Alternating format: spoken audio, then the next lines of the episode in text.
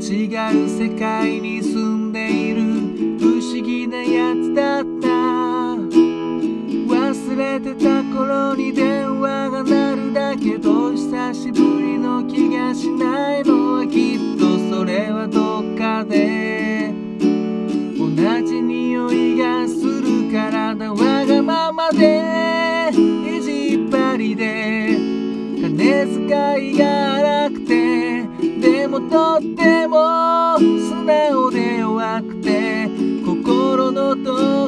ど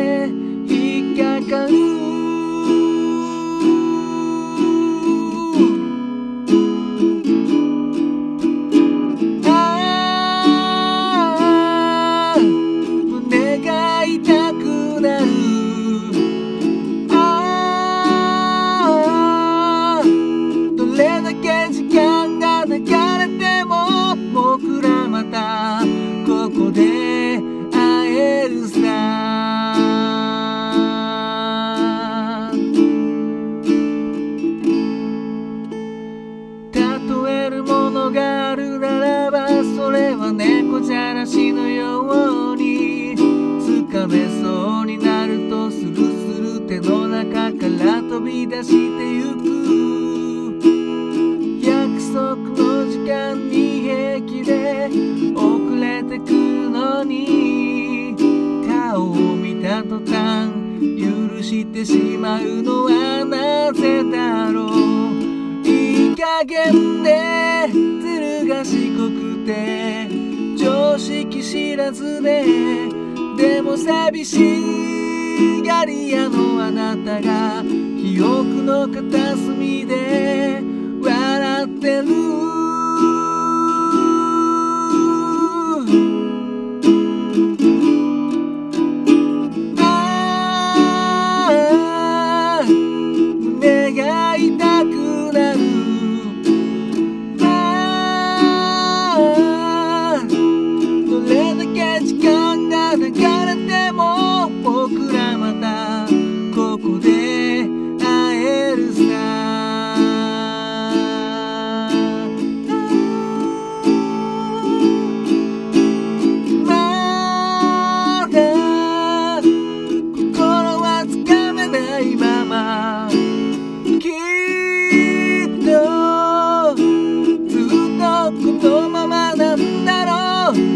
れが二人の形なんだよ。きっとまたここで会えるさ。僕らまたここで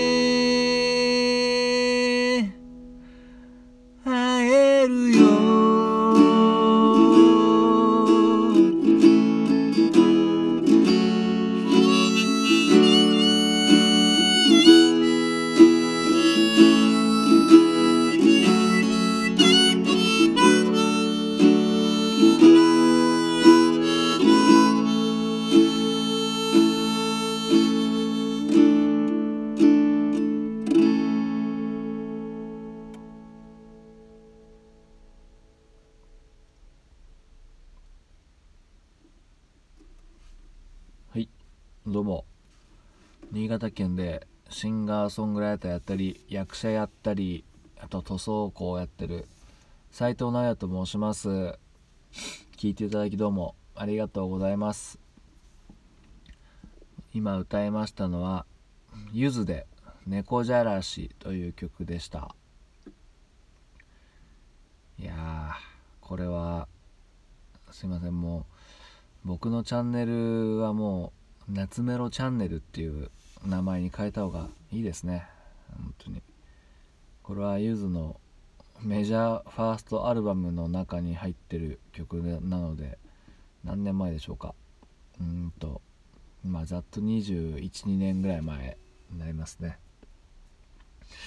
まあでもゆず好きだったらねきっとこれは知ってるんじゃないかなと思います。これ名盤ですからね初期の初期のこのゆず一家っていうのは。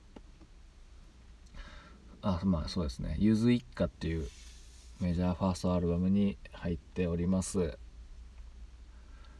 これはですね多分相当もう路上時代というか、まあ、このアルバム出た時はまだ路上ライブやってたと思うんですけど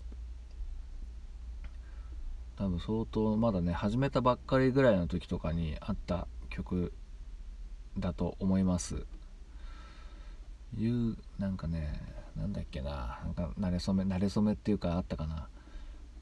えー、っとちょうどこのね「猫じゃらし」っていうのを歌って路上で歌ってた時に今の事務所の稲葉さんっていうそのユーズの事務所ねうん稲葉さんっていう社長さんが通りがかったんですよね確か。うん。その時確か「猫じゃらし」っていうのを歌ってたって言ってましたね。で後で遅れてきた岩沢さんと一緒にやってそこでこう声をかけたらしいんですよね。うん。君たちは路上でやってるのはいいんだみたいな「いいね」っていうようなことをね言ってで路上に居座る決心をしたということが書いてありましたね、まあ、確かにねもうライブハウスとかにねもう出れずにっていうなんかねその気持ちはすごい、まあ、僕も路上ライブやってたんでうん。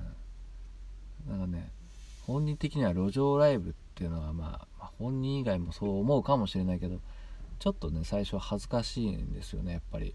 うん。ライブハウスにも出てないなんか半端者のようなそんな気持ちでちょっと負い目を感じてたみたいなんですけどこの社長に言われてこう自信を持って路上に居座る決心をするということらしいですね。うん。まあ、歌詞で言うとね、まあ、北川さんは結構やっぱ恋大きい男性なんでねこういう歌詞が多いですねやっぱりね、うん、どんな女なんだっていうね。まあ女かどうかわからないですけどね、うん、半年ぶりに会うあなたにどんな顔すればいいのってね、うん、でこの曲はねまあ初期なんで、まあ、ゆずの曲は基本シンプルなんですけどこの A メロの「半年ぶりに会うあなたにどんな顔すればいいの？ここのコードはね意外と凝ってるというか、うん、僕好きなんですよねこの並び。G まあこれとカポをつけて G から Dm7 に行くこの流れ。結構おしゃれな流れで。でおしゃれなマイナー7フラット5とかねちょっと難しいコードも意外と入ってますね。まああんまり考えずにやってたとは思うんですけどね。感覚でやってたとは思うんですけど、うん、まあそんな感じでね。まあねなんで猫じゃらし歌ったかっていうともう最近あの寒くなってきたんで朝になってくるとね僕の毛布の上に猫が乗っかってくるんですよね。でねやっぱ猫と一緒に寝たいじゃないですか。ねだから布団かけるんですけどかけられるの好きじゃないんですよねうちの猫は。うん何なんだ一体っていうね。毛布をかけた俺の腹の上にドカッと座るのが好きなんですよね、うん、もうちょっとおかしな性癖ですけどね。まあそんな感じでねこの「猫じゃらし」という曲選んだんですけど。まあ本家のやつもその「ゆず一家」ってアルバム入ってるんでまあ、これアルバムごと丸ごと名盤なんでね。これぜひ聴いてほしいですね。はい。ちょっとねハーモニカ吹くために珍しくあの半音下げじゃないキーで歌ったんでうるさかったかもしれないですけど聴いていただきどうもありがとうございました。